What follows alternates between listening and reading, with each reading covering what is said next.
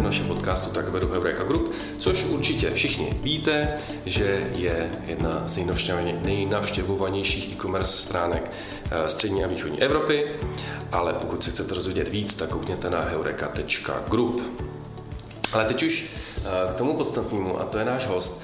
Eh, náš dnešní host je Michal Niederle, určitě to jméno jste slyšeli, protože eh, jednu z agentur, kterou, eh, kterou měl a vedl, se jmenovala Needle Digital.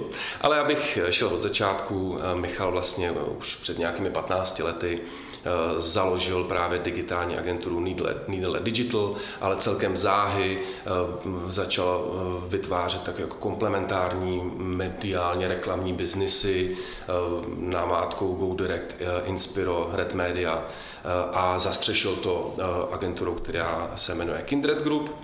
No a budovali, budovali, budovali, až ji vybudoval do fakt krásných čísel, o těch se určitě budeme bavit, ale eh, na obratu to byly, eh, to byly stovky milionů, stovky, vyšší stovky milionů korun, krásná EBITDA v řádech desítek milionů korun a e, Michal e, Kindred vlastně v roce 2018, před nějakými dvěma lety, tak ji vyexitoval. Částka, za kterou ji vyexitoval, není veřejná, bohužel, ale e, spekuluje se o stovkách, snad vyšších stovkách milionů korun. No, Michala budu spovídat o, za, právě o tomhle, o tomhle krásném příběhu to mladý kluk jak já, tak eh, toho stínul fakt hodně, takže se budeme povídat o tomhle eh, příběhu celým, zastavíme se určitě u pár zajímavých eh, věcí, které Michala na té cestě zastihly.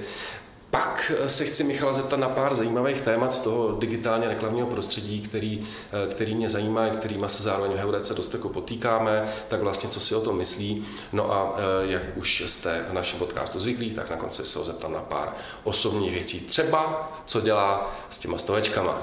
Hmm. Michale, hmm. díky moc, díky moc, že jsi, že jsi dorazil. Jsem hrozně rád, že jsi tady a moc se těším na naše povídání. Já taky. Musím říct, že byl jsem potěšen, že jsi mě oslovil. To mám radost. Mm. Uh, Good, uh, pojďme začít, pojďme začít od začátku. Uh, já jsem si někde přečet, že si Michale v 16 letech odešel z domu, hmm. což teda je jako zajímavé. Já teda bydlím, jsem bydlel mimo rodiče od 18, hmm. ale bylo to způsobené s tím, že jsem měl starší, starší holku hmm. a naši teda prozřetelně, jako mi nechali ten byt a nechali mě s ní bydlet. Ale to asi není tvůj případ, ne? Jak to bylo? No, mě se rodiče v mých 15 letech rozhodli, že se odstěhují z Prahy a koupí si usedlost eh, u Slab. A já jsem nějakou chvíli eh, každý den dojížděl do školy a um, autobusem, což bylo strašný ranní vstávání. A úplně to bylo nekompatibilní, ten způsob života vlastně s nočním životem, eh, který mě začínal lákat v té době. A nějak jsem si postavil hlavu a prostě jsme se úplně nepohodli doma a musím říct, že moje máma byla uh, naprosto jako v tomhle tom úžasná. Ačkoliv se jí to nelíbilo, uh, byla tam trošku italská domácnost, tak vlastně mě jako nechala jako jít a tou džunglí se vlastně prokousat samotnému, což si myslím, že vlastně část jako mýho životního jako úspěchu, a, protože prostě mě to jako zacelilo. No. no, to je dost zajímavý. Tak napadá mě, že v 16, když se člověk, když člověk bydlí sám, tak aspoň teda v mém případě, když mě bylo 16, tak teda jako, co, co, co, co takový drogy, nebo no, ten, bylo, ten, to muselo jako, být ne? Takhle, uh, já jsem nebyl jako konzument, já jsem jako hulil a jako chlastal a zkusil jsem nějakou jako extázi, ale samozřejmě v okolí jako lítali jako tvrdý drogy, jo, to, ale to já jsem věděl, že nechci, prostě já jsem viděl špatný případy, a to mě nějak nikdy nelákalo. A hlavně eh, já jsem z prostředí rodiny, kdy eh, vlastně všichni byli vždycky podnikatelé. Jo. A, a můj děda teda eh, vlastně 50. letech zakládal ČSOB, prostě byl viceprezident, pak byl ekonomický ataše na různých ambasádách po světě. A vlastně uh, od malička do mě jako hustil prostě biznisový myšlení. A mimochodem v 70 letech uh, ne, v 65, když byla revoluce, jeho 65 letech uh, si založil jako export na, z českých koželužen do Itálie, jo. takže lidi, co většinou jdou do důchodu a končí život, tak děda prostě začal jako podnikat v 90. roce, jo. tak asi tohle to mě jako formovalo. Jo. To je slušný. A, um, a tím pádem já jsem věděl, že, nebo, že chci vlastně něčeho jako dosáhnout. Prostě jsem věděl, že v té rodině jako se nechci výst a prostě taky tam chci něco znamenat. A i v těch 16 jsme zkoušeli rozjet kurírní firmu, takže jsme spali v bytě e, čtyři kluci v jedna plus KK se čtyřma fichtlama, nebo co to bylo nějaký korádo skútry, nebo co. No, no, to jsme se vždycky museli mluvit, o tom bude, ale mm, jo, takže prostě jsem spal asi jako půl roku s hlavou pod vejfukem a, a s vysílačkou v hlavě a střídali jsme se i v, noč, v noci a tak dále. No, a, a pak jsme třeba jako prodávali vánoční stromky a tak dále. Prostě jsme si, jsem si vydělával na soukromou střední školu. Okay. No. Aha. Tak to mě docela zacelilo. No. Hmm. Jo, to jsem někde čet, že si, že si teda vystřel všechno možné, včetně recepční na hotelu, toho si vyvíjel weby a jo. prostě si vydělával na život. No. Hmm. no ale právě už v 21 vlastně hmm. si založil uh, digitální agenturu Needle Digital. Jo. No, to, to bylo způsobený náhod. Já jsem tady vždycky jsem nějak hrabal v počítačích a v nějakých softwarech, ale eh, když jsem dělal na té hotelové recepci, noční hotelové recepčního při vysoké škole, tak jsem měl dost času. No a viděl jsem, že jsou v rezervačních kapacitách toho hotelu jako volné místa, že to ty incomingové cestovky nevyplňují. Tak jsem si říkal, že jim udělám web. No.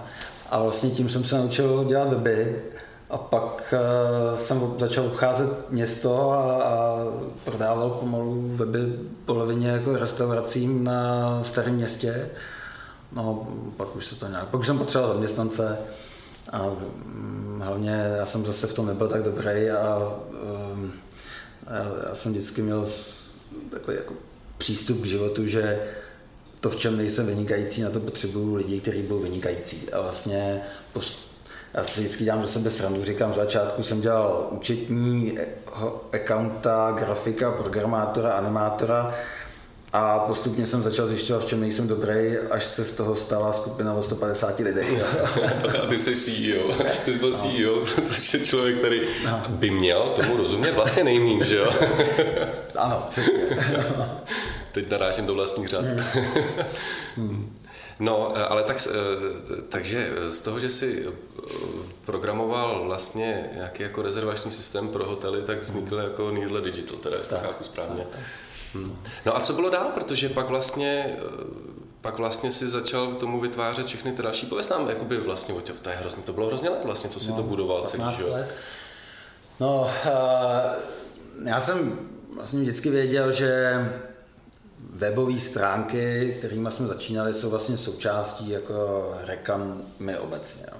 Ale ono se to tak na straně zadavatelů možná ještě nevnímalo v té době, ani na straně vlastně reklamních agentur. My jsme prostě byli, my webař, webaři, webový studia jsme byli takový příštěpek jako v, k celému tomu reklamnímu mixu. Takže vlastně reklamní agentury byly pro nás vstupní brána k velkým zadavatelům. Jo. Takže já jsem první krok, co jsem udělal, že jsem byl dodavatelem webů pro agentury typu eh, v té době zvuční jména Proximity, TBV a taky ještě další.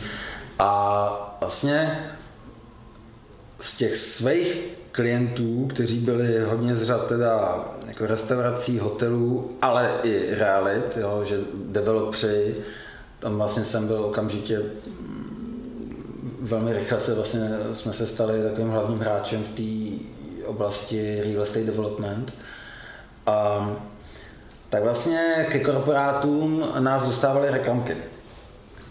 No a v momentě, kdy v očích zadavatelů vlastně rostl online marketing na důležitosti, tak oni eh, začali obcházet ty reklamky a začali nám dodávat tu práci napřímo. Jo. A, tak řekněme, to se bavíme o letech 2004 až 2008. A pak přišla krize a e, začalo se ukazovat, že ten mediální rozpočet na straně zadavatele se vlastně začne přeskupovat. Jo? Z těch offlineových budgetů, tisk, televize a tak dále vlastně naroste online. Tak e, jsme začali jako koketovat s nákupem a plánováním online médií, až to pak vyústilo vlastně v založení Red Media. A, a což vlastně v, momentě, kdy jsme prodávali Red Media, tak to byla největší onlineová mediálka e, v Čechách. A, no a tím vlastně, jak jsem se okusil, nebo vyzkoušel a, zaimplementování talentovaných lidí do biznesu jiného, než bylo Niederle Digital, tak jsem vlastně s tím, s tím patternem dál pokračoval. Až jsem se teda rozvítil do úplně šílených oblastí, protože jsem se, přesně jak si řekl na začátku, snažil vytvářet komplementární biznesy okolo toho zadavatele, až jsem vlastně šel i do televizní postprodukce jo, a, a a vlastně filmové produkce. Vlastně jsem šel do oblastí, který, do kterých jsem se neměl pouštět, protože prostě jsem to nerozuměl, ne, asi jsem jako nenarazil i na, jako na ten na ty jako nejlepší lidi, kteří by mě tím provedli. A, ale spíš ta chyba byla na, základ, na začátku toho rozhodnutí, prostě nemotej se do oblastí, které nejsou stoprocentně spjatý s tvým core businessem. Jo? To, to jsem, pro mě ještě no. přerušil, to, to, je strašně zajímavé, že to říkáš, protože já z těch článků, co jsem jakoby hmm. si přečet, když jsem hmm. se na tebe připravoval hmm. samozřejmě, hmm. tak mně jako přišlo, že vlastně všechny ty Eh, všechny ty agentury v té hmm. velké agentuře vlastně byly success stories a, a takže nebyly, hmm. takže yeah. protože mně to přišlo neuvěřitelné, že jsi hmm. schopný prostě fakt jako uh, mít tak jako široký záběr, že hmm. fakt jako vytvoříš jako uh, neuvěřitelné množství různých agentur hmm. a přišlo mi vlastně jako neuvěřitelný, aby to všechno fungovalo. Takže, hmm. takže to, no, to, to, to, jsem rád, že to říkáš. Ne, no, vůbec, jo, tam a, v průběhu času jsme se těch eh, jednotek zbavovali někde nás to stálo peníze, někde jsme byli rádi, že jsme z toho vylezli s tím, co jsme do toho dali. ale prostě na začátku já jsem na začátku budování Kindred Group, vlastně, což byla ta jako zastřešující matka, poskytující vlastně ty servisní služby do těch agentur. A když jsem tu skupinu budoval, někdy od roku 2013, tak uh, jsem si myslel, že prostě mám křídla, že to prostě zvládneme a byli jsme na vlně a, a jako klienti vlastně nás poptávali a já jsem si říkal, jako, jakou korunku z nich ještě vytáhnout. Jo. Mm, jo, jenže najednou prostě neuhlídal jsem tu kvalitu, začal se to otáčet proti mně uh, ve dvou hlavních aspektech. První aspekt byl uvnitř firmy, že vlastně se mi tam začali jako hádat eh, společníci z jednotlivých eh, společností a na druhé straně vlastně ty klienti často za náma přišli kvůli těm základním službám. Online média a online kreativa a nějaký prostě výkonnostní marketing jako obecně. A já, jak jsem tlačil ty moje account direktory a, a vlastně biznesoví lidi, aby prodávali celou tu skupinu, tak prostě ty klienti říkali, ale proč mi tady tlačíte jako něco, co já vůbec nechci. Jako, A vlastně um, to mi nějakou dobu trvalo asi tak rok, než eh, jsem se smířil s tím, že to musím začít ostřávat a vlastně vrátit se zpátky k tomu, um, k tomu kóru. Vlastně, jak se říká, za to se těží úzkou štolou, tak to mi nějakou dobu trvalo, než jsem si to uvědomil. A vlastně potom uh, jsem měl teda obrovský štěstí, že uh, jsem narazil jednak teda na moji ženu Pavlu, která je můj opak. Jo. A na Lukáše Krušberského, který je taky můj opak. A vlastně já jsem dokázal zpracovat své ego, že prostě nebudu ten klíčový manažer všeho a všechno budu řídit. A vlastně jsem kompletně delegoval na ně a v ten moment jsem začal používat to, co mi dobře, což je nějaké jako vymýšlení směru pro sales a oni se věnují té manažerské činnosti a dělají to perfektně a v ten moment ty firmy začaly mít super výkonnost. Jo. Já jsem se staral jenom o new business, o nějakou vizi, o motivaci lidí, o HR, o PR a prostě oni se věnovali té práci uvnitř a jako bez toho prvního kroku, že člověk pochopí sám své silné a slabé stránky a potlačí své ego a dá to někomu, koho umí uznat a respektovat, tak by se ten úspěch nestal. Hmm. Ale e, jako je to, jak říkáš, já jsem poznal, je to i znám, myslím, že jsem to čet nějaký chytrý knížce, hmm. že prostě vlastně ideální CEO je ta nejlepší kombinace mezi tím vizionářem a tím exekutivcem. No. A vlastně CEO musí hmm. být vizionář a musí hmm. být super exekutivec, hmm. ale hmm. těch, kteří to mají fakt dobře nakombinované, je hrozně málo. Takže no. ve finále ty musí sám sebe poznat, hmm. říct si, OK, jsem vizionář, a potřebuji vedle sebe exekutivce. A nebo naopak, hmm. jsem spíš exekutivec hmm. a potřebuji vedle sebe vizionáře. A to, co, to, co se hrozně často děje, že si to ty CEOs neuvědomějí hmm. a, že, a že se nedoplní hmm. v téhle v no. capabilitě a, a to pak jako to pak je špatně. No. Takže, takže díky manželce a tomu no. klučinovi se z toho uvědomil a začal hmm. si vlastně couvat trošku hmm. zpátky. Hmm. Jo, jo. Jo. Hmm. A to je hrozně co říkáš, protože to ostatně vidím i tady na tom trhu a to vidíme i u těch velkých společností, o kterých čteme každý den, jo. Prostě ten Elon Musk, jo, nebo eh, krásný rozdíl mezi Steve Jobs a Tim Cook, jo. Jako, dobře používám úplně triviální příklady, jo, ale všichni znají, prostě Steve Jobs byl vizionář, ne tak exekutivec, Tim Cook je exekutivec ještě k tomu finanční cifršpion, takže vlastně ten Apple sice vyšel nahoru, ale reálně jako inovaci jsme neviděli. Že? no prostě si to evidentně, a teď možná, možná jenom nevíme, ale vypadá to zvenčí, že ten Tim Cook prostě si vedle sebe nenašel tak. ten vizionáře nebo ty vizionáře, který by poslouchal. Tak. A, a to, to, je, to, je, to je ta chyba. No. A proto vlastně jako ta inovace od Apple, já teda jsem jako power user, já taky. Ale, ale pravda je, že už to není, co by bylo ze Steve Jobsa, no, to je, to je pravda. No. Tak, no hele, a když teda ještě se zamyslíš nad těma nad těma vlastně agenturama nebo biznesama, který jsi měl, tak když by si jakoby vypíchnul teda to, co je ten core, to, co vám šlo nejlíp, tak to je teda, ta, jak říkáš, vlastně digitální marketing a hmm. všechno a, a, hmm. nákup, a jeho nákup. Hmm. Tak, no my jsme, eh, když budu popisovat vlastně tu konečnou fázi, kterou jsme prodávali, tak, eh, tak to byly dvě firmy, z nějakých původně asi 12, 15, já už ani nevím. Prostě jsme to skonsolidovali, eh, zmeržovali do dvou a, mm, a jedna je teda bývalý Niederle Digital, což byla mm, primárně eh, kreativita, eh, vývoj nějakých technologií, implementace technologií, nějaký social media a obsah a samozřejmě komunikační strategie. Jo. To bylo Niederle. A vedle toho Red Media, což byla mediálka nákup prostě displejový a vůbec jako výkonnostní hm, ploch nebo výkonnostních jako médií. A primárně teda z 90% onlineových médií. A vlastně to, kam se ten biznis začal e, jako posouvat v posledních pěti letech, na příč tady těma dvouma vertikálama byly data. To, byla, to byl společný jako jmenovatel. Jo. A, a tam v této oblasti si myslím, že je obrovská jako příležitost pro a, jako nový subjekty v Čechách. Už tady jich jako řadu registrují, kteří se zaměří vyloženě na tu zprávu a interpretaci dat.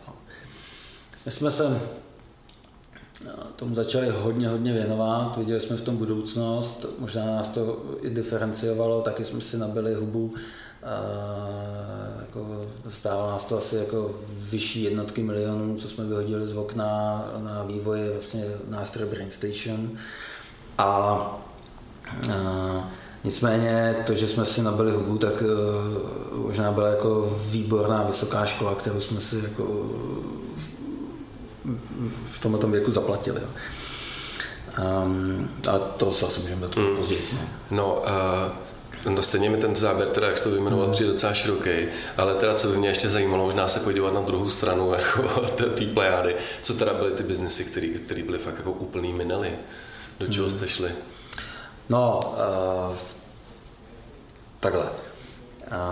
Já jsem v tom mém rozletu integrace, nebo za, buď zakládání, nebo přikupování firm, tak jsme takže pro mě, takže to bylo částečně akvizice jste dělali. Jo, jo, jo, jo. jo. Já jsem zakládal, třeba to byl Addict Mobile s dvouma uh, kolegama, prostě vývoj mobilních aplikací, to samozřejmě jako úplně začalo umírat, jo. To, to bylo jako, jako pár let eh, jak zdánlivě fungující jako směr. Uh, pak jsem vlastně byl prvním investorem do Brand Embassy, a vlastně, když do Brand Embassy vstupoval, a teď myslím Ondra Fritz a, a ještě s Kubou Haverlantem, tak mě vlastně vypláceli.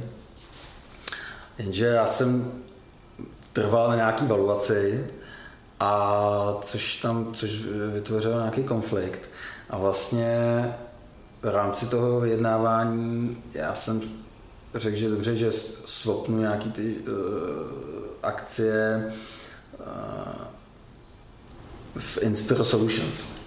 Protože vlastně uh, kluci, co byli v Brantem Bassi, zároveň vlastně v agenturu Inspiro Solutions. Takže vlastně jsme si jako přehodili ty firmy a já jsem se tak dostal k Inspiro Solutions, což uh, uh, byla agentura, která měla uh, asi jako dva klíčové klienty v té době. Jeden byl Huawei, nebo ještě pořád je, to, to, to má asi 8 nebo 9 let. A, a to druhý jsem zapomněl teda s proměnutím, ale tehdy to byly jako postavení na dvou, na dvou klientech. Jo. Mm, co, no pak jsme vstoupili 50% podílem do Avion. Avion to byl postprodukční dům v Holešovicích. Jednu chvíli, ale to spíš se bavíme opravdu o letech 2000 a dál, bylo jako po UPP jako přední prostě český mm, postprodukční dům na zvukovou a obrazovou postprodukci, že tam se dělali reklamy, filmy, barvily, mm. posynchrony dělali a tak dále. A, a já jsem si myslel, že vlastně tím, jak získáváme um, dominantnější postavení u klientů, že vlastně se dostaneme i do té offlineové kreativy a točení těch spotů, protože tam bývaly jako výborní peníze. Jo. A, no ale udělali jsme to v době, kdy se ty peníze začínaly krát, jako zmenšovat. A, to bylo ještě teda před krizí, jo? Mm, no, ono to bylo asi v roce 2011, a, takže vlastně v té nejhlubší krizi tady. Hmm. Ale to DDčko, to due diligence, jsem si dělal sám a blbě. A prostě a já jsem vlastně tušil, ale nějak jsem tomu nedával moc velkou váhu, že nádherný barák, já nevím, kolik to mělo metrů čtverečních, do toho já jsem nechtěl vstoupit, jo. Já, jsem, já jsem si říkal prostě, já chci provozovat jak reklamní biznis a ne realitní biznis. Takže vlastně je dobře, že mě společníci Avionu, kteří vlastnili barák na obrovskou hypotéku a ten biznis, jako nechtěli pustit do toho baráku. Jenže tam byl problém v tom, že oni nespláceli tu hypotéku, měli obrovský problémy vlastně, ale hrozilo to, že uh, nás ta banka o tom tu vyhodí. Tím pádem to samozřejmě penalizovalo mě. A uh, a celkově prostě byla v tom baráku jako blbá nálada, protože věděli všichni, že možná se budou muset vzít počítače a jít někam a nebude jako jít kam. A tam jsem prostě tenkrát vůbec nedohlíd. Obrovská škola. No a naštěstí se stalo to, že, že se to podařilo vlastně ty samé peníze, co jsme do toho vstoupili, jako prodat uh, jako reklamním agenturám, který na to mají jako postavený nějaký zdroj příjmů. Um, hmm. Pak jsme zakládali filmovou produkci, točili jsme film, mm, taky dobrá jako škola. No. To tě muselo bavit, ne? Hele, uh, no to totiž, já prostě já miluji jachting, jo. A, a, a takhle jsme se dali s mojí ženou dohromady přes jachting. A takže za mnou přišly kolegyně v té filmové produkci a řekli, hele, máme tady scénář um, absolventky uh, univerzity v Písku a No a ona má prostě scénář jako jachtingu, jo. A já říkám, no to je výborný, kolik chce peněz. A hele, jako je to studentský film, takže to bude stát asi, já nevím, 3 miliony, jako. Uh, no a měl by v tom hrát Karel Janeček. A já, no to, to je vidět, to, jaký to mohli nějaký peníze. Jo, jo, je to přislíbený. A tak jsme do toho nějak šli a, a Karel Janeček si v tom zahrál, ale nikdy žádnou korunu do toho nedal. A no, a ten film jako se asi nezaplatil, ale bavíme se o jednoduchých malých částkách, jo, to, to, jsou jako dost dražší filmy. Ale tak byla to taky škola, no. sadil jsem prostě na studenty, na tu jejich ambici vlastně něco dokázat a mm, málem to jako zhavarovalo. Tam uh, vznikla při měsíčním natáčení v Řecku taková ponorka, že to už vypadalo, že ty disky se normálně s těma materiálama jako utopí v moři, prostě v nějakém afektu. Jo. No, to bylo. OK, pojďme od fuck upu, ale už mm. jako tý víc jako mm. um, úspěšný fázi. Uh, chci se zastavit ještě, než jste to prodali, mm. uh, nebo než jste to prodal v tom roce 2018, tak vlastně někde jsem čet, že už jako předtím byl nějaký exit trošku na stole, že si vyjednával s Young and Rubicon, ale že vlastně si do toho tehdy nešel. No, jo, tak eh, to, to bylo druhý vyjednávání dva roky. Už jsem z toho byl hodně unavený. Vlastně pak už jsem se dostal do, do fáze, kdy jsem věděl, že to nechci, ale že jsem to slíbil. A, a jako s tím já eh, bojuju dost často jako ve svém životě, že prostě když něco slíbím, tak pak strašně bojuju a zjistím, že to vlastně je blbost třeba posléze, ale prostě snažím se dodržet slovo. Jo. Samozřejmě, že se to párkrát stalo a pár lidí jako mi to může připomenout, jo. ale um, No a vlastně uh, ta, ta valuace, uh, kterou my jsme na začátku dostali, uh, už pak nereflektovala ten dvouletý vývoj v průběhu toho vyjednávání a kde my bychom vlastně dostali výrazně víc. A, a já jsem pochopil, že vlastně je před náma možná, že máme dost energie, kuráž vlastně to vyšvihat víc. Jo.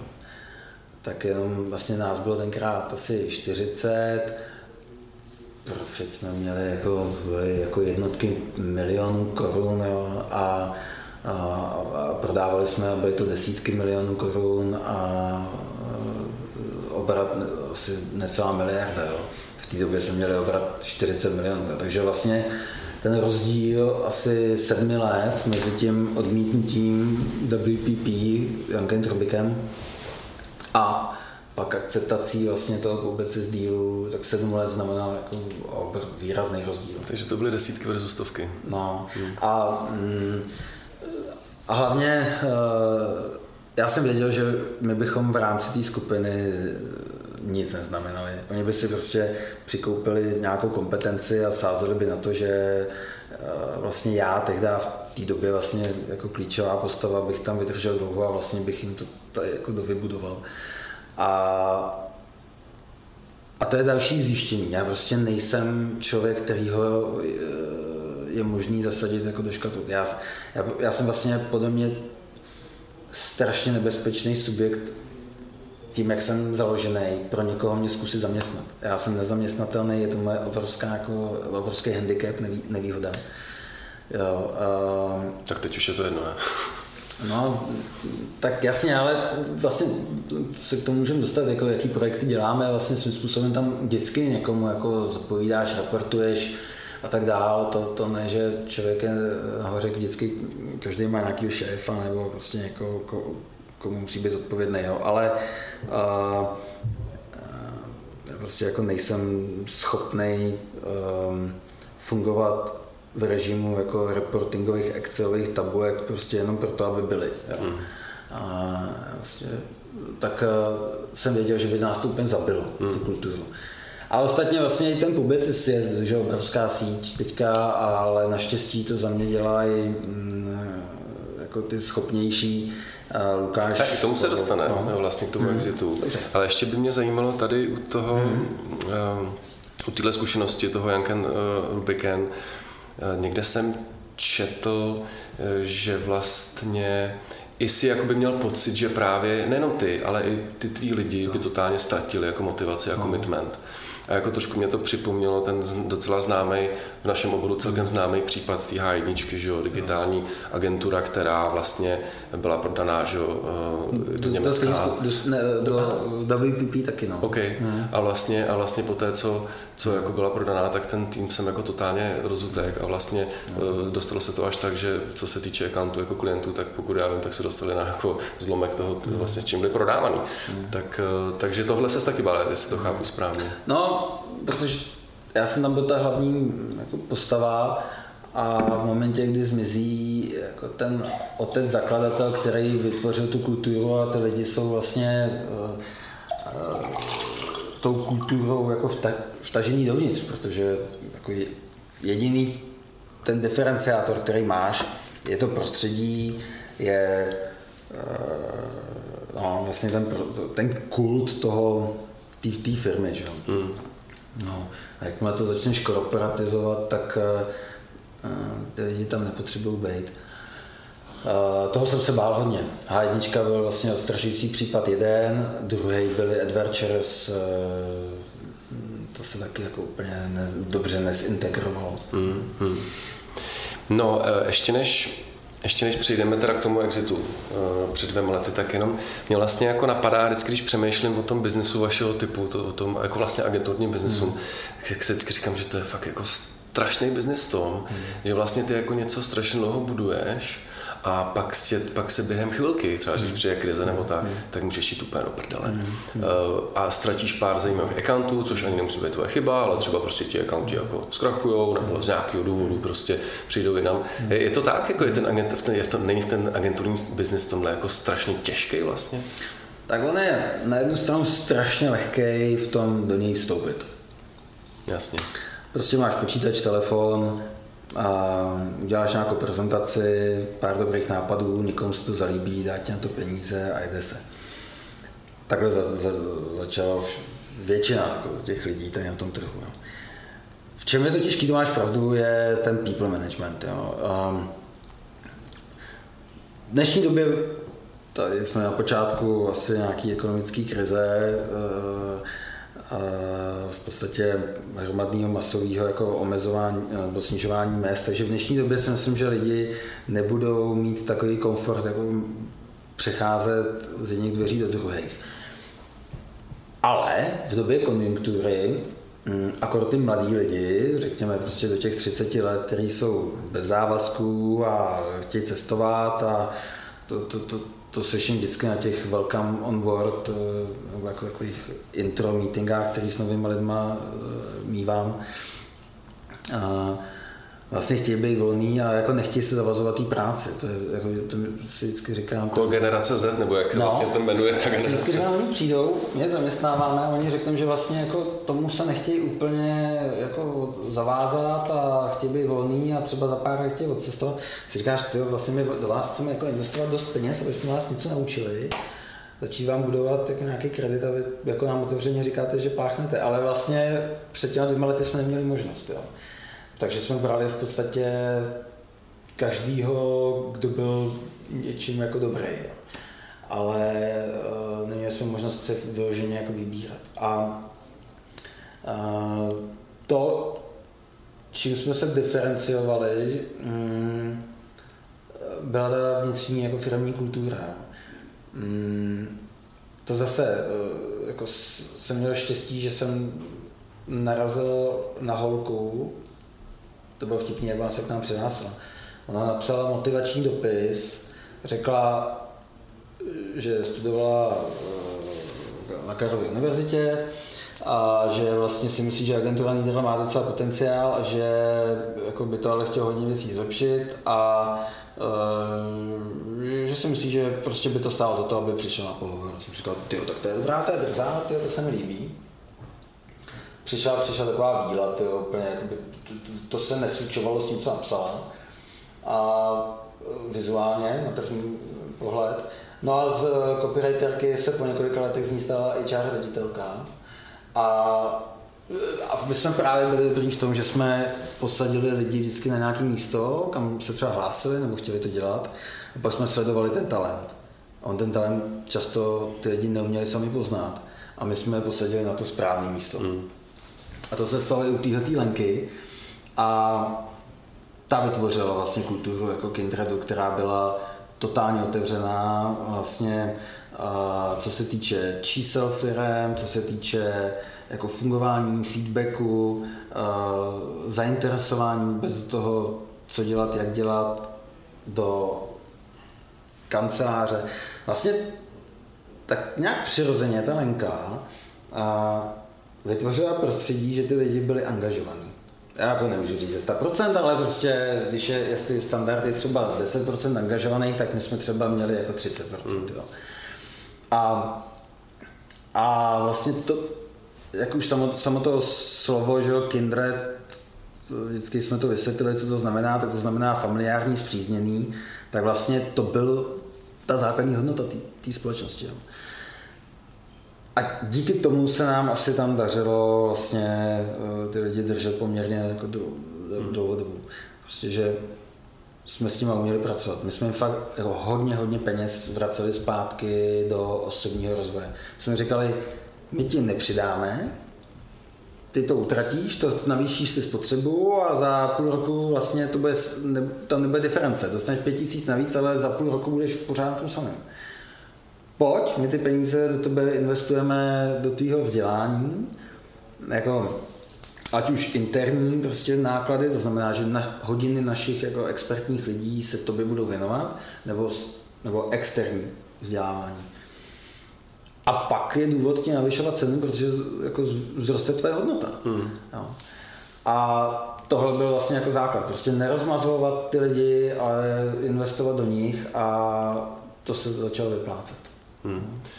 Takže pravděpodobně jako fluktuace u vás byla řádově nižší než obecná klasická fluktuace prostě no. v biznesu vašeho typu. No, to, by, jako, to bych ještě opravil, že ono vždycky, že jsou taky ty influenceri v těch týmech a, a v momentě, kdy tam je nějaký prostě jako rozesírač, že jo, tak uh, musí jít pryč a samozřejmě ten pak sebou někoho stáhne. A, takže byly období, kdy, kdy ta fluktuace jako se zvyšovala a pak najednou bylo třeba půl roku zase jako úplně ticho.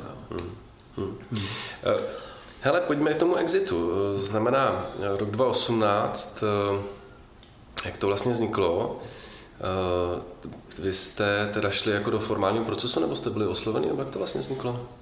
Jo, my jsme byli oslovení Tehdy publicist v Čechách měl minoritního vlastníka Martina Štěpánka, nevím úplně kolik, jestli tam měl 30-40%, já nevím už, ale uh, v podstatě to byl takový ten jako starý otec reklamy z 90. let. Jo. A věděl, že sám ze svých peněz to kupovat nechce, uh, ale vlastně věděl, že odchází že ho publicist bude úplně vyplácet, tak nás oslovil v rámci vlastně toho svého exitu, že by publicist nás koupil. No a pak to, to, to byl rok 2016, jo. A vlastně někdy v roce 2017 byl do té role CEO navržený Tomáš Varga, což byl vlastně jeden z manažerů uvnitř publicist skupiny a ten vlastně dotáhl tu akvizici. Mm, takže jako my jsme byli oslovení předchozím spoluvlastníkem, pak to dotáhl teda už jako dosazený CEO Um, ale vlastně formální proces jsme nedělali. Ale to je zajímavé, protože většinou, že ta nejlepší valuace uh, firm při exitu uh, vzniká jako více nabídkama, nebo alespoň tím, že si ti, co hmm. to nakupují, myslej, že, že, no to, jsme že dělali, to jste dělali, jo? Vlastně, jo to jsme, to jsme jako je dráždili hodně, jako, že jsme dělali vlastně uh, nedostupnou holku. Jo. jo. A, a to, to trvalo, tady ty, ty tanečky, uh, asi rok. Hmm, tak... to bude strašný nervy, protože jako, přesně chceš to šponovat nahoru tu cenu, zároveň víš, že jako to teďka těch pár let je pík toho oboru a že prostě přijde nějaký ekonomický pokles. To, jako, to mi trvalo nějakou dobu, než jsem k tomu zpracoval mý společníky a pak uh, jsme se jako jednohlasně na tom shodli a vlastně začali jsme hrát tuhle tu hru s tím publicisem a s těma vyjednavačema. No. Mm. Povedlo se. No. no tak to je zajímavé, takže, takže, takže prostě, eh, jestli to chápu správně, takže zkrátka už už jste prostě z toho jako chtěli exitovat, protože už jste z toho byli unavený a zároveň dobrá, dobrá, dobrá, dobrý timing, timing is everything, že se říká, a, no. a zároveň jako nějaký očekávání přicházející krize a, a prostě strach o to, aby to, aby to jako... Ten, uh, takhle, to, to unavení, to bylo u mě, ostatní společníci furt a jsou jako, eh, jako nakoplí, nešláplí vlastně. A je fakt, že jak jsem si prošel pár těma kotrmelcema, kterým asi oni neprošli, protože já jsem je držel vždycky v těch separátních jednotkách. Jo. Tak eh, a jak jsem byl ještě v HRu, to byl vlastně hlavní oblast, která mě zajímala, New Business HR, tak z toho jsem byl unavený. Nahánět vlastně klienty, furt vytvářet ty prezentace, teďka ne úplně vždycky rozhodne prostě kvalita, jo, eh, rozhoduje čím dál tím víc cena a taky možná jenom sympatie. Jo. A taky možná něco bokem od někoho. No to samozřejmě, že jako takhle to člověk jako slýchává, to se spekuluje vždycky u nějak každého tendru, který je nějak divně rozhodnutý. Mm. Uh, jo, a uh, tak toho jsem měl docela plný zuby už a já jsem, já jsem uh, vlastně byl dost ovlivněný jako realitním biznesem. Já jsem si chtěl mm, jako splnit prostě nějaký jako developerský sny. Jo. Já jsem říkal, hele, tady v tomhle mediálním prostředí mm, jde to hodně rychle dopředu, ale já mám pocit, že už se v tom jako nechci dál rozvíjet, chci prostě se rozvíjet jako v jiných oblastech. Jo. A tak proto jsem založil ještě bokem jako Air Ventures, a, a, ve kterém teda dneska a, jsem jenom třetinový společník a, a, a Air Ventures vlastně investuje do, řekněme, spíš mature firm. A, a zároveň provozujeme s UP21 Startup Cup Summit, kde vlastně skautujeme ty příležitosti investiční. A, tak to mě začalo bavit a pak ty reality. Jo? A, a, takže já jsem přímě přiznávám, byl jako už to unavený, společníci ne a díky nim, že tomu věnovali tu energii, vlastně se udržel ten tým.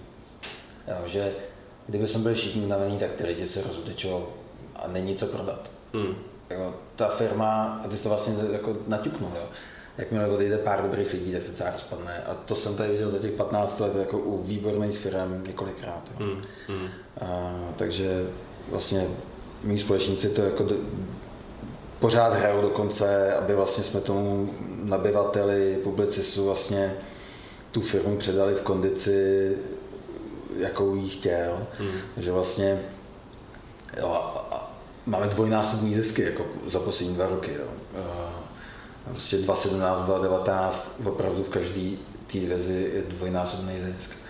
A je to synergií s publicisem. Fakt jako přineslo hodně věcí. Dostali jsme síťového biznesu sem do Prahy dost. A, a taky v rámci jako úspor tady na těch klientech lokálních. Jo. Jasně. Takže jako se ta uh, akvizice se jim evidentně jako vyplácí. Hele a teda jasně, uh Ale co jsem četl, tak ty jsi tam v tom Kindredu furt aktivní, protože no. tak, jak tě poslouchám, tak, nebo ty tam, ty jsi se dostal nějaký commitment, že jo, předpokládám? No, jako aktivní, no. Hele, mě, mě zajímají furt dvě věci. Prostě pro koho děláme a, a kdo na tom dělá. Mě jako, mě fakt baví objevovat ty talenty a pracovat s těma lidma a mě to motivovat. Myslím si, že to mi jde. Jo. Už to dělám míň a míň, že mám zase, zase jsem se rozletěl do mnoha jako jiných oblastí, zase vlastně opakuju tu samou chybu, kterou jsem před chvílí popisoval, jo, a, a, a baví mě jako vymýšlet řešení problémů. Jo. Teďka nedávno prostě za mnou přišel jeden uh, můj dobrý kamarád, prostě, který řeší nějaký stravenkový biznis a vlastně mě to strašně bavilo, jako, jak transformovat ten klasický stravenkový biznis. Prostě, to mě úplně fascinuje. A jako jakmile ještě z toho můžu mít peníze, tak to to víc. Jo. Takže eh, tím se zaobírám. Hmm, hmm. Uh, OK, uh, pojďme se posunout. Hmm. Uh, Chtěl bych z tebe dostat eh, trošku, eh, trošku víc o tom, co si už lehce nakous a to je ten, to je ten fuck up eh, v rámci, v rámci toho Brain Station, mm. což teda, jestli chápu správně, byla nějaká, nějaký DMP, nějaký data management platform mm. nebo data, no, data net, management platform. No, no, no. A, a spousta neinvestovaných peněz a času a mm. nakonec zavřený, tak jak to hmm. vlastně bylo a co, bylo, no. co byla ta chyba? No, chyba byla vlastně takže jsme začali vyvíjet systém a, a jiní globální hráči eh, v tom byli eh, jako výrazně rychlejší. Jo. Vlastně eh, v čem nám jako ujel vlak. Možná ta, ta idea na začátku byla postavená na tom, že s O2 jsme měli dobrou dohodu o využívání vlastně dát z toho, co jako lidi vlastně připojení přes autu sledují ne, ne, neosobní dat, jo? takže vlastně uh, na uh, ten člověk, který sledoval tady tu reklamu, šel pak tamhle na tu stránku a tak dále a vlastně a byl v této poloze nebo jako někde v nějaké oblasti podle BTS, jak se dali ty data spárovat. Jo? Takže jsme věděli, že prostě jsou nějaké oblasti zájmu v nějakých lokalitách a pohlaví a tak dále. A na tom jsme vlastně začali stavět BrainStation a začali jsme tyhle ty data párovat vlastně s našima datama z reklamních kampaní našich klientů. A tím jsme vlastně těm našim klientům jako zpřesňovali cílení a vyhodnocování kampaní. No to všechno dobře fungovalo až do té míry, že to se všechno děje tak v rámci milisekund, že vlastně jsme potřebovali škálovat vývářský tým, nějaký ETL programátory a to už je opravdu jako na, na mý jako programátorský začátky, jako kdybych měl programovat teďka jako SpaceX, jo, vlastně jo, to prostě, to je fakt strašně daleko. A, a to jsme prostě nestíhali, jo. A e, zároveň vlastně Adform otevřel svoje vlastní DMPčko, mm, Salesforce koupil nějaký DMPčko, uh, Crux, nebo jak se jmenuje. Uh, no, prostě vlastně bylo vidět, že ty hlavní hráči vlastně jako si uh, začnou nabízet tu službu taky. Takže um, bylo to těžké to dítě jako potopit vlastně. To nám trvalo pár měsíců, kdy jsme tam jako topili vysoké stovky tisíc a, a nemělo to jako návratnost, no, takže celkově možná nás to stálo, já nevím, to jako desítku jako, jako hmm. ztráta. Um, to ponaučení je vlastně, uh, že tam, kde probíhá konsolidace, tak se do toho už jako nepouští, to už je pozdě, prostě ten vlak už ujel a to se právě děje, že vlastně ve finále tady skončíme možná se čtyřma jako hlavníma hráčema, eh, Google, Salesforce, mm, možná se tam někde chytí jako v eh, IBM s Microsoftem v té oblasti, Um, Oracle taky něco má, jo, a vlastně to, to jsou jména, se kterými jako tady chlapečci jako ze Smíchova prostě jako nemají, nemůžou vůbec jako si s nimi konkurovat. Jo. Mm, a prostě začali jsme možná brzo, šlo to hrozně pomalu a neměli jsme takovou tu jako scalability, aby jsme to rozfoukali mimo tady ten pražský jako rybník. Jo. Vlastně. Ne, to zajímavé, že to říkáš a já musím pak um, mým klukům od nás BI a z marketingu dát tenhle podcast jako povinně, protože se vlastně teď snažíme taky budovat vlastní DMPčko. Já bych spíš ti navrh, eh, že tvoje lidi posadíme s mýma lidma. No.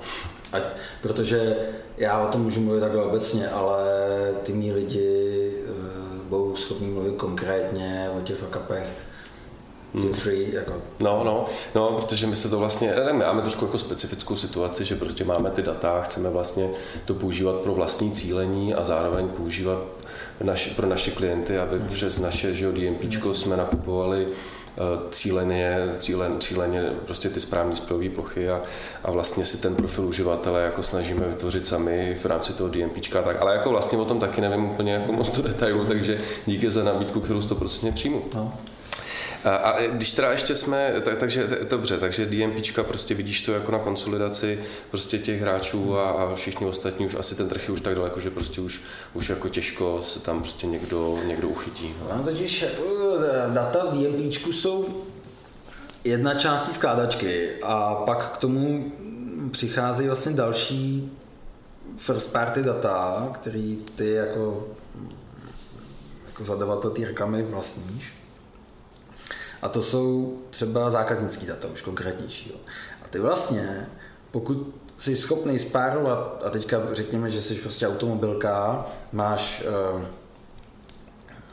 data o zákazníkovi, že byl tehdy a tehdy na servisu, pravděpodobně tehdy by měl měnit destičky, oleje, nevím co, a mm, zároveň na něj cílíš reklamou, tak ty bys, anebo posíláš mu mailing, tak ty bys vlastně měl vědět, kdy tenhle ten člověk vlastně jako kliká nebo čte a umí si to párovat s jeho vlastně reálným chováním, že? Ale to jako nevím, jestli eh, podle mých jako informací to nedělají ani ti nejlepší jako e-commerce hráči, protože ty je to už masový prostě bombarding, že jo. Hmm. Tak můžeme se bavit o Alze, to, jako ty jsou reálně jako velmi technologicky zdatný, ale vlastně jako cílení úplně ignorují, protože bombardují prostě všechny mailama, všechny svýma impresema. Tak mi to ještě navíc prodává, že evidentně, a když prodáváš něco vendorovi, tak zní no. daleko líp, že to pošleš no. na, na 5 milionů, než na eh, byť jako personalizovaných, ale 200 tisíc. No. No. Takže možná nějaký menší e-commerce hráči v tom budou vlastně výrazně lepší, ale stejně si myslím, že to do téhle ideové fáze, a což není tak daleko od tohoto zrealizovat. Jo. Ale že to málo kdo má. Hmm, hmm. Um, a to, to myslím si, že je ta další jako cesta. Hmm. Dobře, je tady Exponé, jo? to je vlastně ta ambice té Exponé, že jo? ale mm, nemůžu vlastně mluvit, nevím, nevidím do toho, do jaké míry toho už jsou schopní. Hmm. Ale to je vlastně kandidát no, hmm. na, na, ten jsem obrázek. Já se celkem daří v tom, že jako ty kukiny máme fakt hot, že jo? My, máme, hmm. my jsme vlastně jako Heureka, jsme těsně před nákupním, no, před rozhodnutím. aktem, rozhodnutím a, a jakoby ty, ty kukiny máme fakt hot a jsme schopní e, je poskytnout zadavatelům nebo hmm. vendorům, hmm. že jo? A, a jako víme, že to fakt jako stoprocentně jako hmm. brutálně funguje, ty CTR prostě no, těle těch kampaní jsou fakt jako řádově, ale fakt řádově účinnější než, než jako bez toho, takže jsme schopni to prodávat za řádově větší eh, CPT, což je super. No. Hmm. Takže... My jsme se v té době Brainstation mimochodem neznali a eh, jedna z našich jako úvah byla, že vlastně Heureka by byl ideální jako společník v tomhle tom, protože vaše data s outučkovými datama a s našimi mediálníma by byl jako super mix. Protože vlastně chování od vás ze stránky versus chování od operátora versus chování prostě toho, na jaký jako reklamy se kliká a tak dál. Eh, tím, že my jsme, já nevím už kolik miliard impresí my otočíme ročně, tak uh, ale prostě te, tehdy prostě nemohl zazvonit, no. Tak. je to vtipný, no. Uh, uh, OK, uh, a s tím trošku souvisí jakoby téma vlastně, že jo, na čem jakoby ty, dneska ty DMPčka hodně staví, jsou samozřejmě cookies, že jo, ale vlastně dochází k tomu, že Evropská unie byť pomalu, ale jako s cookies bojuje, to, co dneska teda je, jako je, je live v podobě GDPR, to je prostě za mě jako strašný bullshit. A, mm. Ale co já vím teda, tak, tak se chystá jakoby v podobě toho jak se jmenuje, privacy, e-privacy. e-privacy, tak se vlastně chystá, řeknou později, v rámci nějakých dvou let, tak se chystá vlastně úplný zakázání cookin. Pokud já vím, tak dneska vlastně Google už jakoby dávno vymýšlí nějakého nástupce. A vlastně, co si o tom myslíš, kam to jako dospěje, dospívá, dospěje? Hmm. No, bylo by velmi zvláštní, kdyby eh, se vlastně ta digitální stopa začala eh, nějak omezovat, protože celý svět, a to vidíme teďka s tím covidem, vlastně spěje k tomu, že budeme víc a víc jako vlastně kontrolováni. Jo, tady eh, covid pass nebo co, prostě aplikace, šel si okolo člověka s covidem, tyjo, dává ti to alert, jako to je jenom demonstrace toho vlastně, že a, eh, Matrix, nebo já jak se jmenovalo to s tím Tomem Cruisem, vlastně jako se stává realitou dne. Jo. A Mission Impossible, nebo jak se jmenovalo. A, a, a ten biznis prostě vždycky bude prostě jako napřed a ta regulatorika nebo regulace vlastně těchto mm, kroků bude pomalá. A ostatně, kdy byl zavedený GDPR? 2018, myslím, v květnu. A první výkop vlastně GDPR diskuze na poli jako eh, Evropské komise byl 11 let předtím, jo, že vlastně jestli 11 let trvalo, eh, než vyplodili ten, ten takový jako zvláštní paskvil, eh, tak, tak ta flexibilita tam moc není. Jo, takže já myslím, že oni jako ho, hoši a holky z Google a, a Facebooku jako najdou zase nějakou jako skulenku, jak vlastně ten biznis Protože on by se vrátil vlastně do, do staré kamenné doby, jo, že by se vlastně nakupovala displejová reklama bez nějakého jako přesného cílení a to, to, to si nedokážu představit, že by v dnešní době šlo se tam vrátit. Já s tebou úplně souhlasím, prostě to tak je, zkrátka, že biznis je vždycky rychlejší hmm. než, než ta státní zpráva, ať už je evropská nebo česká. Hmm. A, a, to jako řádově, takže prostě jestliže, už, jestliže jako se teď pět let bude dělat na, nebo už se pět let dělá, další pět let bude dělat na e-privacy, tak už dávno prostě biznis bude mít jako nástupce, možná dva, tři, jako co to nahradí, takže to je prostě, ta, to, to, to tak zkrátka je, no. občas mě to eh, štve, protože v některých případech to, v některých případech je to jako špatně, ale, ale samozřejmě v některých případech ne. A teď taková možná až jako občas filozofická debata vlastně, a kterou tady asi jako neveďme, možná v jiném jako podcastu. Ta regulace může být jako dobrá zase v několika jiných aspektech, že vlastně a já jsem se stal teďka mimochodem na dovolený a obětí fraudu. Jo, přes HomeAway jsme si rezervovali barák na Levkádě, Přijeli jsme tam, ve stejný moment, kdy tam přijeli jiní, kteří si ho pronajali. No ale my jsme prostě přes HomeAway uh, byli totálně napálení někým, kdo prostě udělal dobrý scam, takže pět tisíc euro v hajzlu. Hmm. A v ten den byli jsme tam šest dospělých a šest dětí a musíš během dvou hodin sehnat barák tak to jsem si fakt říkal, že ten digitální svět mě pěkně štve. Takže samozřejmě... Matador digitálního světa. No, no takhle, ona to platila to známá, ale i tak prostě to, to nebyla její chyba, to, prostě to by se stalo. No, no jasně, no, to je, to je zajímavý. No a když už jsme se bavili o té konsolidaci vlastně uh, těch DMPček, tak jak vlastně vnímáš konsolidaci uh, v těch uh, RTB platformách jako programatický nákup? Uh, nebo možná, možná, možná ještě začněme, začněme z jiného konce. Eh, jak vůbec jakoby ten nákup médií dneska eh, vypadá a vypadat bude? Protože eh, přijde mně, že, že programatický nákup, že art, přes RTB platformy jako má čím dál tím větší roli a, a vlastně jako tak začínám tak trošku jako pochybovat, jaká je vlastně role jakoby toho přímého prodeje v budoucnosti. Co myslíš ty? No, já jako mediální agenturník mm, podstatě jako mám, jak to říct, Z displeje vlastně jsme všichni víc jako živí, můžeme částečně tomu klientovi ten displej zlevnit, protože jsme schopni jako zbavit, když chceme v rámci tendru třeba nějakých bonusů a tak dále. Takže vlastně ten přímý nákup může ve finále být levnější pro klienta, zároveň jako je to ziskovější kanál pro agenturu, to se jako asi obecně ví. A u toho RTB je vlastně diskutabilní, jaká je ta cena, protože třeba reálná ta komodita, ten ta imprese, stojí třeba 10% toho, za co se platí v tom RTBčku. Jo.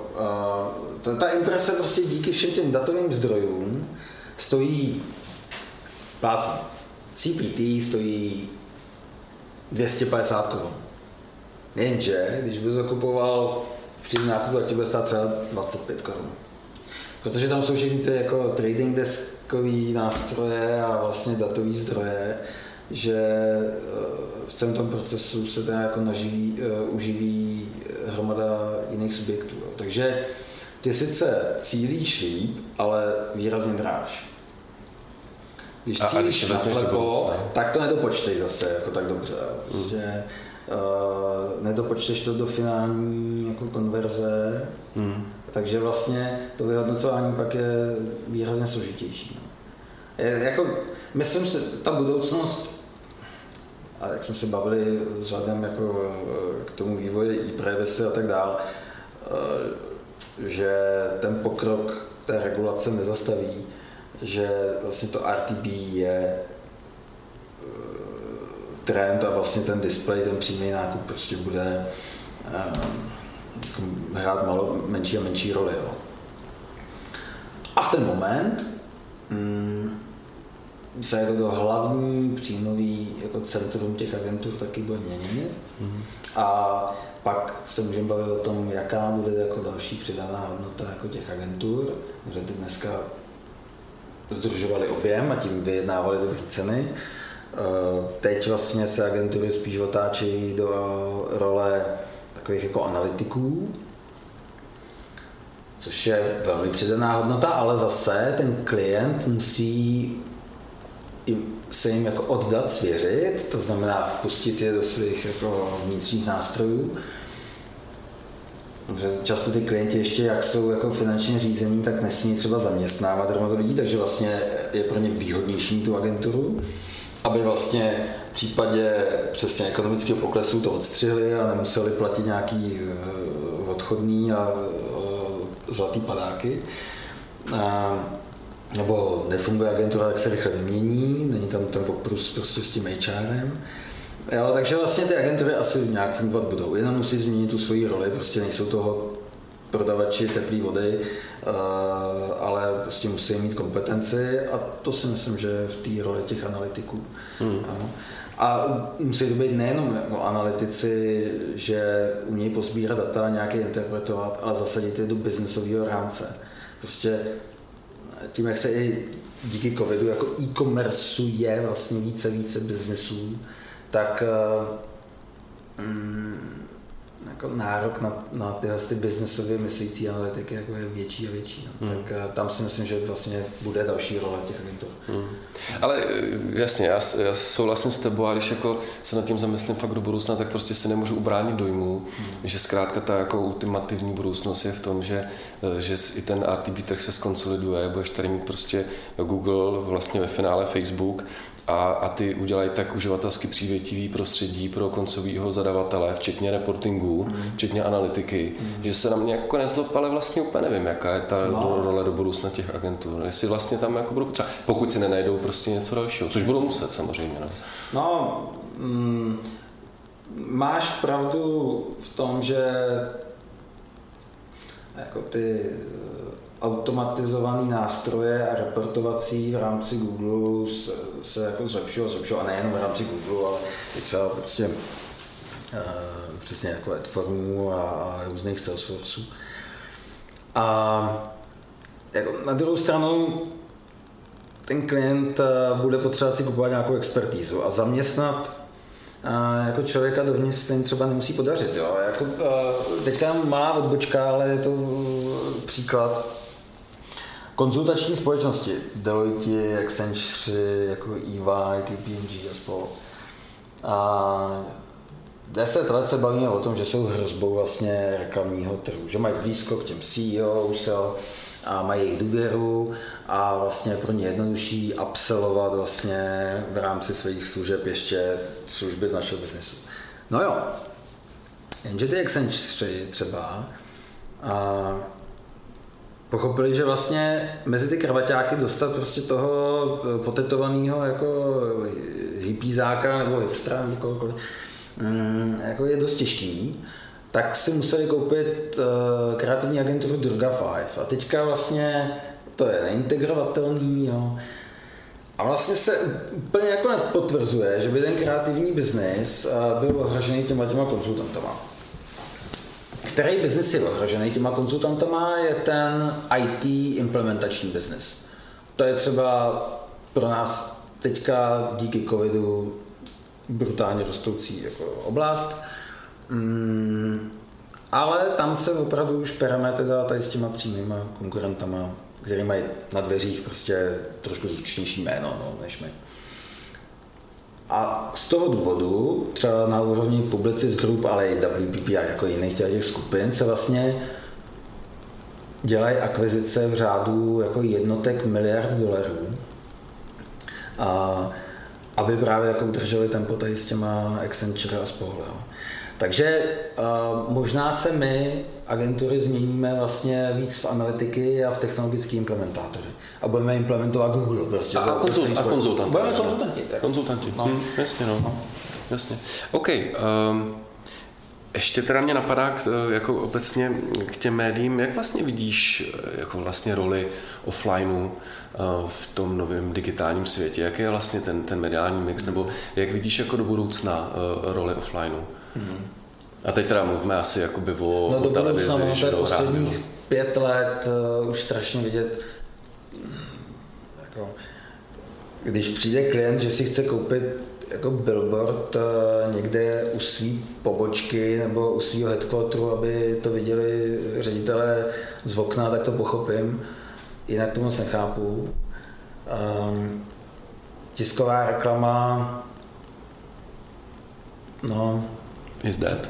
Taky tam ta, jako, ty objemy, ale v rámci mm, asi eh, teďka, kolik to je, asi tři, přes 3 miliardy je obrat publicisů, tak nějak přes palec a eh, jako jestli tam je jako 10 milionů jako v outdoorových médiích, jestli tam je, jako, to, to jsou takovýhle zlomky. Jako. Hmm majorita je televize a online. A to je mediální mix, který funguje. Hmm. Jo. A, a ta televize, jak do budoucna? Klesá, nebo jak to vidíš? No. Prostě se tady najde eh, i v, jako v následujících generacích prostě ta, ta lenost toho eh, jako si sednout a nechat se zabá, zabavovat jako no. bez výběru. Mně to přijde jako úplně vlastně dneska mimo, jo, ale, no. ale furt, furt to jako funguje vlastně. No. Hele, eh, tak ono asi zatím, tak se koukněme na celý ten jako akviziční proces tady vašeho vlastníka PPFky, že jo, tady uh, eh, CETV, jako, že jo, tak to nedělají eh, jako z nějakého, jako, protože PPFka je prostě bez, jako profitově orientovaná firma, není zatím jako jenom nějaký vliv, prostě uh, předpokládám. A tam si myslím, že ta úvaha by mohla být. Uh, prostě uh, mám operátora, operátor má televizi, uh, já vlastně budu schopný dělat programatickou jako reklamu v rámci prostě uh, toho vysílání. Vlastně, to, vlastně by mohla z toho vzniknout taková nadstavba um, jako je dneska Auto TV, tak vlastně by mohla vzniknout nadstavba, kdy přes tu Auto TV já tam budu servírovat, vlastně, budu prostě servírovat jako reklamu.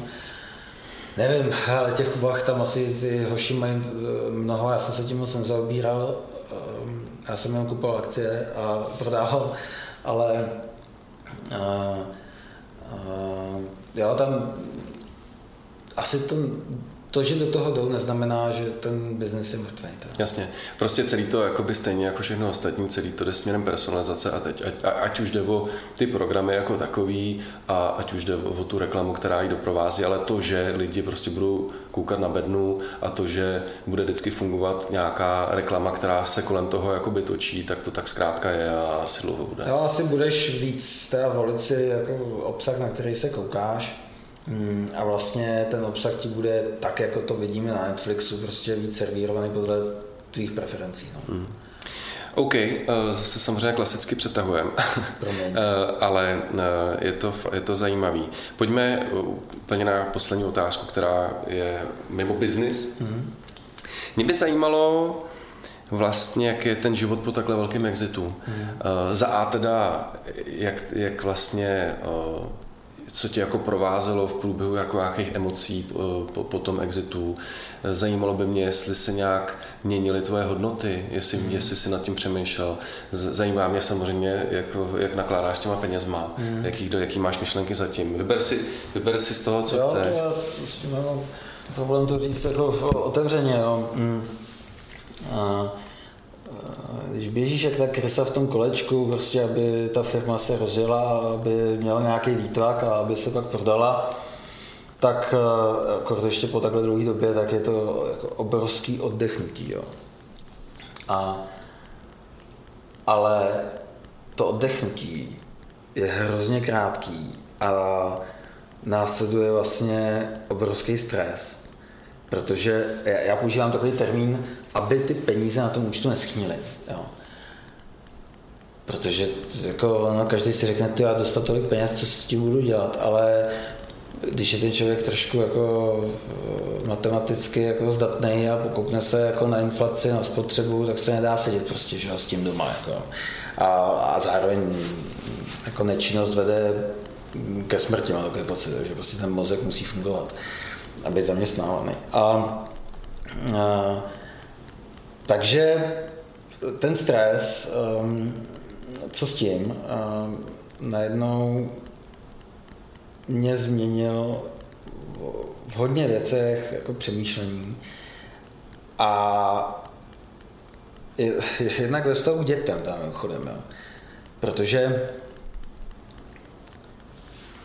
jako udržet se skromnej, aby si svým rozletem neskazil ty děti a oni to nebrali jako standard, tak to je jako první věc. Druhá věc je, mm, jak vlastně se připravit na eh, přesně tady tyhle ty formáty typu karanténa, eh, anebo prostě, nevím, může jako konflikt válečný, nevím, cokoliv. Jako. Vlastně, jak být jako soběstačný, to je druhá věc, co se mi dělá. A, a třetí věc je vlastně udržet tu hodnotu a zvětšovat ji bez takového toho denodenního běžení v tom kolečku. Tak, takže co se týče té tý skromnosti, tak e, to řeším dost, s mojí ženou to řešíme možná dost netradičně a možná jeden si může říct, že to skromný vůbec není, ale já si myslím, že je že za rok vlastně chceme na dva a půl roku vypadnout na lodi na, cestě kolem svět, na cestu kolem světa. Wow. Jo, a vlastně účastníme se regaty 25 lodí, primárně s dětskými posádkama. Mm. Jak jsi máš děti? A aktuálně pět a sedm. Jo, pět je kluk, sedm je holčička. A, což teda tím pádem vyžaduje homeschooling. Hmm. Ale prostě e, mám štěstí v tom, že u nás doma e, je e, moje žena, která je ta chytrá a ta vzdělaná a ta, která jako akceptovala roli jako ty, jako, že, že to vezme víc na sebe, nebo já, já samozřejmě taky, ale jako, já si myslím, že spíš jako, jsem dobrý učitel v tom, jako, životním přístupu a, a poznání, než jako sedět s tím a šitem. To já, já jsem strašně jako netrpěl. To muselo peklo teďko. No já to vůbec Já naštěstí mám starší dítě 6, takže mě to minulo o rok. Jo, jo. já jsem, litoval jsem všechny teda. Takže vlastně jako jeden může říct, že e, život na lodi může být jako dost rozverný, ale to tak vůbec není. Jako, žijete prostě s dvouma plavkama, ty střídáte, a pak se zajdete občas někde na večeři, ale e, prostě v podstatě jako žijete poměrně jako skromně až na tu jako počáteční investici té lodě samozřejmě. Ale poznáváte kultury jo, a vlastně jde o to, do jaký míry chcete žít s těma lokálama. Hmm. Jo, ať už je to prostě uh, Gibraltar, Kanáry, prostě uh, Martinik, Panama, uh, jako a dál Vanuatu, jo, nebo Nový Zéland. Um, tak vlastně to je to, co bych těm dětem chtěl díky tomu, že můžeme teďka jim dát. To poznání. Myslím si, že mm, ty kultury by mohly jako dát hodně prostě na ten jako světový rozhled, ačkoliv jsou malý. A ta druhá věc, kterou dělám z hlediska toho zabezpečení se, myšleno teda být jako samostatný, je vlastně, že budu takovou, to jako, jako mlín, ale vlastně farma, rekonstruujeme takový objekt. A, a, a vlastně tak, jak to máme namyšlený, je vlastně mm, produkce jako jídla. A zatím jenom pro nás a pro rodinu, jo. Ale říkám si, třeba nás ta cesta někam dovede a prostě třeba se z nás stanou farmáři, nevím já si vždycky říkám, je potřeba se na tu cestu vydat a uvidíme, třeba bude slepá nebo třeba bude zlatá. Jako. Ale to mě baví, protože, eh, protože mně přijde, že eh, tak, jak to máš biznis v životě, že si nedokážeš ubránit tomu rozkračování, tak teď evidentně vidím, že, že to máš i v osobním životě. Tak no. počkej, jenom A tak to... to... jsou, to jsou dvě spotřební věci teda, jo, zatím. To, to není furt ještě, tam není příjem, jo. Ta poslední, jo. A vlastně, uh, takže já už jsem zmiňoval Air Ventures, to je zatím spíš investice, to jako investice. A uvidíme, jestli tam bude někdy to zhodnocení. A uh, vzhledem k tomu, že jsem člověk z ze služeb v podstatě a ještě tomu z těch virtuálních, jo, tak vlastně inklinuju strašně k té podstatě a k té hodnotě a to jsou právě jako reality. Jo. Takže takže nákup pozemků, změna územního plánu, um, rezidenční bydlení, dlouhodobý nájemný, to je druhá uh, oblast. A třetí oblast je um, vlastně studentský bydlení, a, uh, což děláme společně s, s, s Honzou Síkorou z Wooden Company. Um, a to je vybudování vlastně kolejí na Praze 6, uh, a vytvoření celého kampusu a právě zase eh, ve spolupráci s různýma konzultačníma subjektama a vlastně vytvořit přidanou hodnotu ke kolejím, kdy to zase bude jako rozvíjet ty lidi a hledat ten jejich talent. A já už tak trošku tuším, že tam zase se dostanu do nějakého biznesu, protože já prostě, když vidím talent, tak já prostě mu chci dát možnost si vydělat prachy a mě taky. Jo. A já vím, že jakmile narazím na chytrýho studenta, tak ho prostě k ničemu zlamaře. To je prostě moje podstata. A takže vlastně vytvoření takovéhohle generátoru jako mozku si myslím, že mě zpátky dovede k tomu biznesu, který může být přínosný pro Air Ventures nebo pro, a teďka děláme ještě jako, jako investiční fond s mýma bývalýma společníkama právě z Red Media, který jako má vlastně za cíl investovat do jako private equity firm a real estate. Hmm.